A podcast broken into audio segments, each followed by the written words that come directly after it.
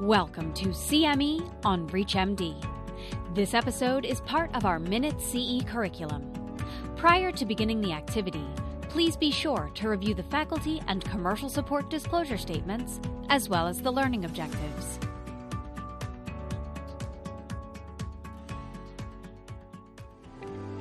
Greetings, I'm Tatjana Potpara, Associate Professor from Belgrade University, and I'll be speaking today about identifying patients at risk for atrial fibrillation being the most prevalent sustained cardiac tachyarrhythmia in the global population of adults and being associated with considerable mortality and cardiovascular morbidity atrial fibrillation poses a significant burden to the patient, responsible physician, and healthcare system. There are multiple risk factors for incident atrial fibrillation that are modifiable, but there are also those that are non-modifiable. And the individual risk for atrial fibrillation increases with increasing age, and the total burden, individual burden of risk factors for atrial fibrillation being additionally amplified by mutual interactions among AF risk factors. Uh, so, can we predict the risk of incident atrial fibrillation? Well, there are more than 20 published risk prediction models for incident atrial fibrillation, of which two have been most widely validated. The Charge AF risk score has been widely validated in Caucasians, and the chest risk score has been tested in multiple Asian cohorts. Why should we look for undiagnosed atrial fibrillation? Well, not infrequently, at approximately 30% of patients, AF may present, first present without symptoms or with vague symptoms not requiring immediate medical attention and the first presentation could be of interiors ischemic stroke. To prevent such scenario, a timely detection of asymptomatic atrial fibrillation would facilitate timely initiation of treatment and prevention of uh, major adverse health outcomes, including stroke and mortality.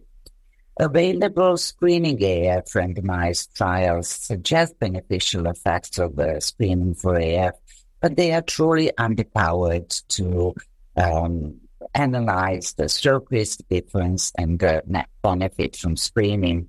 Nevertheless, the results of meta-analysis are very encouraging. How should we look for atrial fibrillation? Well, the more you look, the more you find that increasing intensity or duration of AFib screening from opportunistic to systematic to consumer driven screening will certainly increase the number of individuals with newly detected atrial fibrillation, but the risk of stroke will be declining because of the unselected population. The current knowns and unknowns regarding the screening for atrial fibrillation have been summarized in both European and US guidelines. In the 2020 European guidelines, there is a class one recommendation about opportunistic screening by pulse taking or ECG rhythm stripping patients 65 years or older, emphasizing that individuals undergoing screening should be informed about implications of detecting atrial fibrillation and a structured platform needs to be organized for screen detected cases. And there is also plus 2A recommendation that systematic ECG screening should be considered in individuals 75 years or older or at high risk of stroke. The US guidelines also summarize currently available evidence and emphasize that ultimately for risk stratification models and screening programs to be useful, they would need to improve patient outcomes.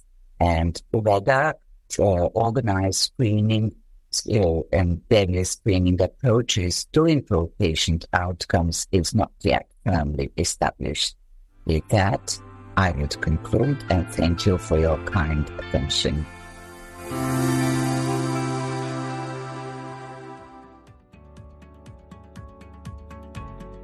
You've been listening to CME on ReachMD.